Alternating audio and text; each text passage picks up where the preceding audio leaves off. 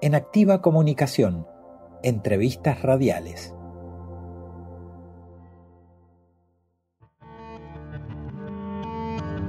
Hay en realidad un perfil, no.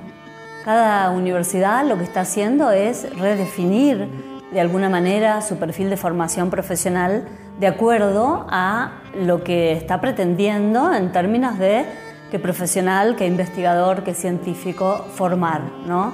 Entonces allí hay muchos perfiles.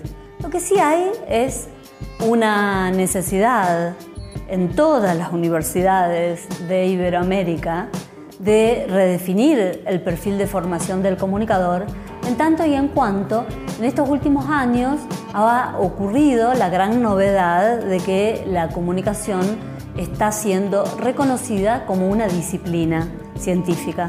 Entonces esto trae derivaciones tanto a nivel de eh, la, bueno, desplazamientos y derivaciones tanto a nivel profesional como a nivel científico. ¿no? Entonces los planes de estudio, no casualmente, se están redefiniendo en casi todas las universidades.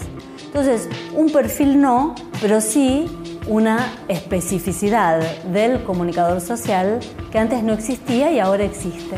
Estoy todo el tiempo proponiendo metáforas nuevas porque la metáfora con la que trabajábamos, que era esta idea de que la comunicación era un emisor, mensaje, receptor y un montón de elementos alrededor, ya no nos sirve.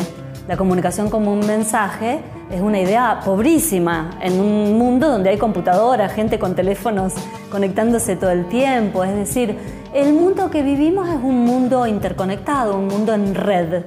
Entonces, la metáfora del mensaje es una metáfora que nos sirve para un mundo en línea, un mundo que trabaja en secuencia, pero el mundo actual ya no es así, o sea, no es así únicamente, porque claro que sigue habiendo algunos lugares en los que la, la comunicación en línea existe, ¿no es cierto?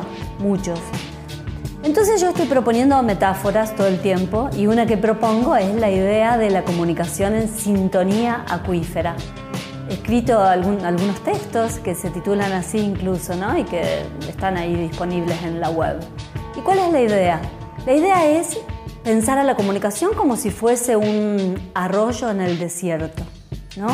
Ustedes en Mendoza saben el poder del agua. Saben que cuando hay un pequeño crucito de agua, hay una sequía inclusive, todo lo que eh, rodea ese cursito de agua se modifica. El desierto es uno cuando no hay agua y es otro cuando ese cursito avanza. ¿no? Y aquí tienen redes de cuencas y, y, un montón de sistemas ¿no? que hacen eso, llevan un poco el agua y el agua va generando ambientes. ¿no? Y la comunicación es lo mismo. La comunicación avanza como un arroyo y va generando ambientes que ya no son de musguitos y plantas que traen eh, sus, cadenas bióticas, pero igualmente es un curso, la comunicación, que va desplegando ambientes perceptivos. Entonces, la comunicación hace ver, hace hablar en torno de cuando avanza, ¿no? Entonces por eso la idea de que la comunicación es como un río, es como una especie de arroyo que a medida que va aumentando su cauce, va generando movimientos que ya no son de bosques y de selvas, sino que son eh, una especie de ambiente sociocultural que permite, habilita o clausura determinadas cuestiones. Nuestra web sandramasoni.com.ar. El Facebook Sandra Masoni Comunicación. Instagram Sandra Masoni. YouTube en Activa Comunicación. Habitemos la comunicación desde lo vivo.